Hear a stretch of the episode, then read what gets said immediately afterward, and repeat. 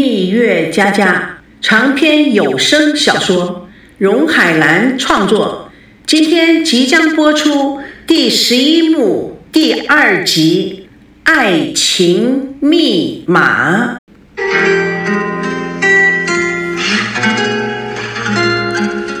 赵熙怔怔地看着眼睛似乎潮涌的王曼，他没有接下来这一条炙热的项链。他温柔地说：“这是孙娜送给你的，你不应该还给我。”王曼直接的告白：“还是由你还给他吧。好在我学数学学的还真不错，知道二二零和二八四是个亲密数，由毕达哥斯拉发现的。”把二二零的所有约数加在一起，正好是二八四。二八四的约数相加呢，正好是二二零。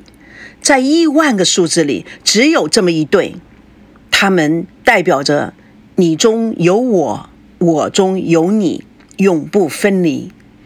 这两个数字可以解释为彼此用全部的生命来成全对方，彼此都是对方的唯一。在你的心中的唯一当然是孙娜，而不是我。赵熙始料未及，有些局促不安，左右而言他的说：“王曼，你还真知道这爱情密码最完美的秘密。”小菜一碟。说真的，赵熙，每天我带着它，我就会觉得像烙印一样的深深的印在我的肉中。你有没有想过，我已经是血肉模糊了？朝夕不知道如何回答。我得到了这个项链，却无法得到你的心。我还天天的带着它，岂不是对我太残忍了？王曼，你……王曼立刻果断的打断他：“还爱着你吗？”“是的。”“太痛苦了。”“OK。”项链还给你，我回办公室去了。哎，等等，王曼，呃，有一份合同，你拿回去研究研究。王曼又被深深的刺痛了一下，她的眼泪不知不觉地夺眶而出，边擦着眼泪，一边看着赵熙的背影。见他似乎是无拘无束地走到大书柜那儿拿合同，他感觉到心的部位隐隐痛感，不自觉地叹口气，对自己说。我真不知道，心真的会痛的。赵熙还在大书柜那边检查合同，桌上的手机响了，王曼顺手接听，对方听到王曼的声音，立刻将电话挂断。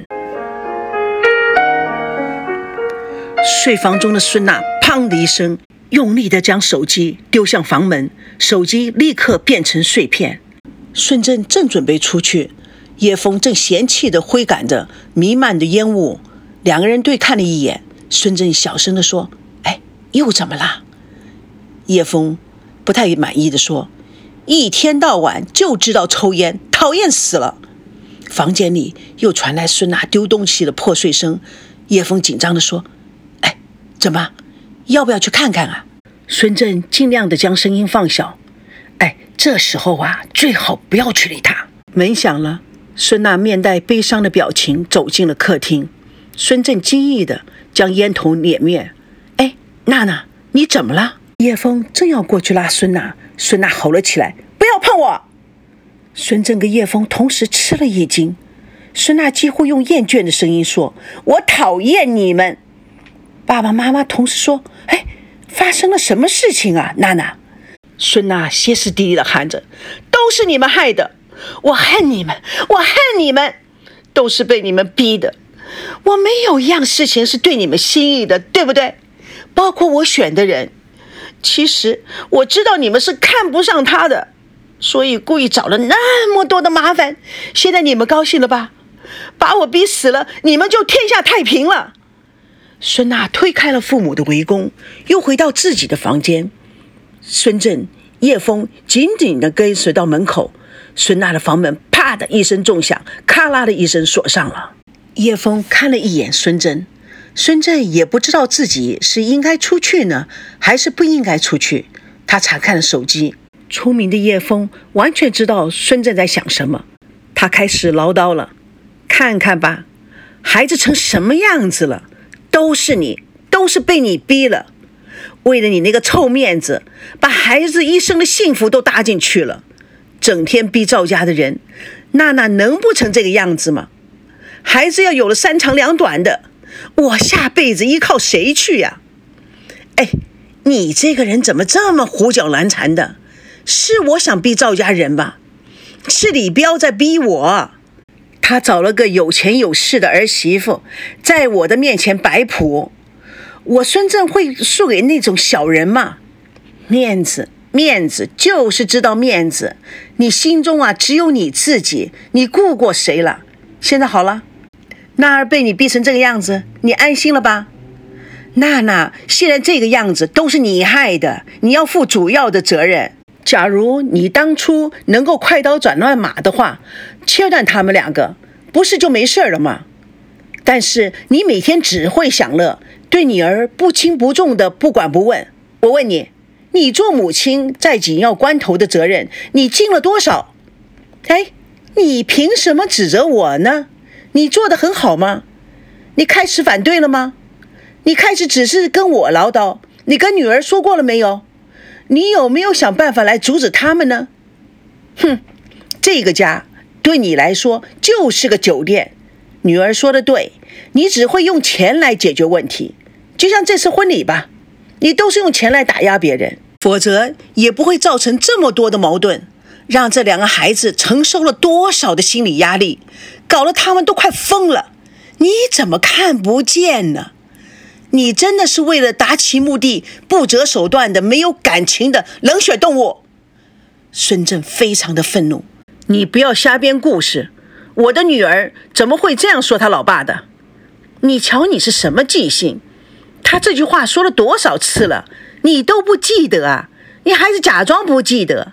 你，外面有混账，那家里面有个更大的混账。我混账，你又是什么好东西？叶枫说完了，转身离开。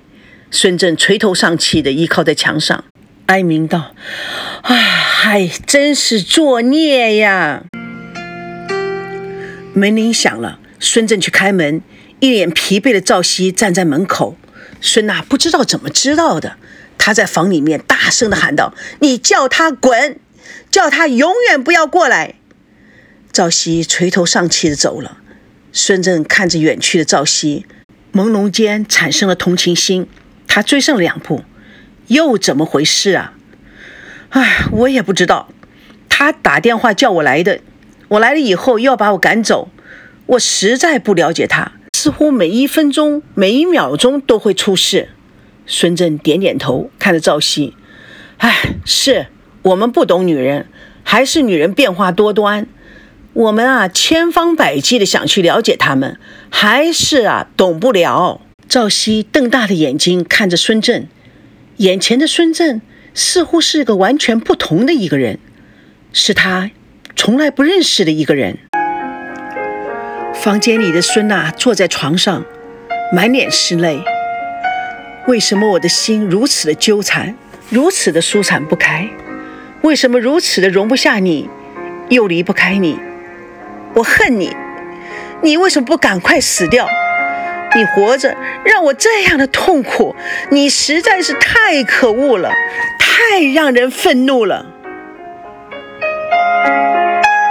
房门外的孙振提了一份麦当劳套餐，在门口吆喝着：“娜娜，你闻闻啊，多香啊，太香了。”这是你最喜欢吃的麦当劳双吉士鱼宝宝，还有大薯条，还有奶茶。爸爸在这儿啊，都听到娜娜的肚子咕咕叫了。嗯，实在是太香了，宝贝女儿，不信你闻闻看。孙真把纸袋举到了钥匙口，拿本杂志往里面扇着香气，闻见了吧？爸爸知道你在咽口水了。孙娜坐在床上，抹着眼泪。一声不吭，叶枫也来到了门口。娜娜，你开门，让妈妈进来好吗？有什么事啊？咱们商量商量。孙娜还是不理。孙正看了一下叶枫，小声的说：“哎，要不要我去找赵熙，去问问又怎么了？”孙正说着就往外走，叶枫一把拉住他：“哎，你是找借口出去是不是？他看见孙正向他瞪眼睛，算了算了，弄清楚事情再说好不好？是不是赵熙的问题？你就去找他，等一会儿又产生了误会。而且啊，你要知道，他每次这样的要死要活的，过了一会儿又离不开赵熙，我们穿插在里面啊，到最后所有的不是都是我们的。嗯，那你说怎么办？一顿饭不吃，饿不死人。也许让他好好的睡一觉，醒来啊就没事儿了。哦，那就这样吧。我们把汉堡放在他的门口，他等一会儿饿了就自己拿了就吃了。那怎么可以？等会儿吃不就冷了吗？你知道这个丫头有多牛？我们站在门口是感动不了她的。孙正故意大声地说：“就是那个不知好歹的赵熙惹的祸。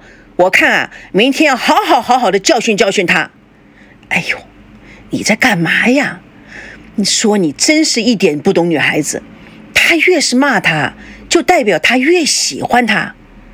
孙正惊讶地看着叶枫，本来想说些什么，他瞪瞪眼，硬生生地吞了回去，反而恨恨地说：“这个赵熙这个小子这么没胆子，娜娜一声吼，他就吓跑了，真是没出息。”叶枫一把蒙住他的嘴。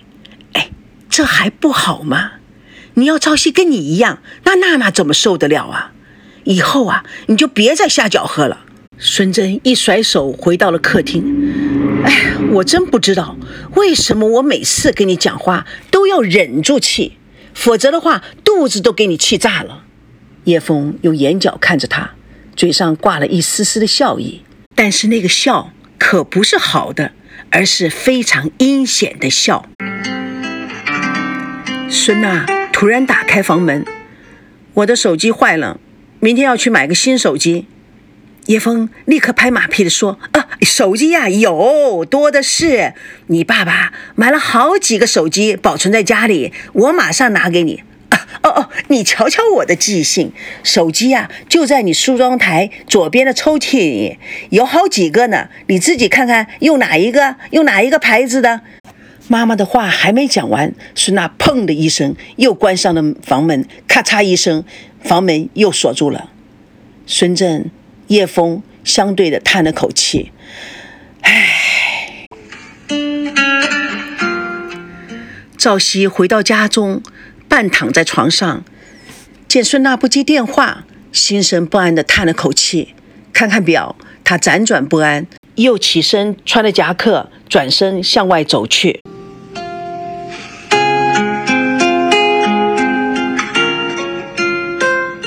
蜜月佳佳，故事纯属虚构，如有雷同，全是巧合。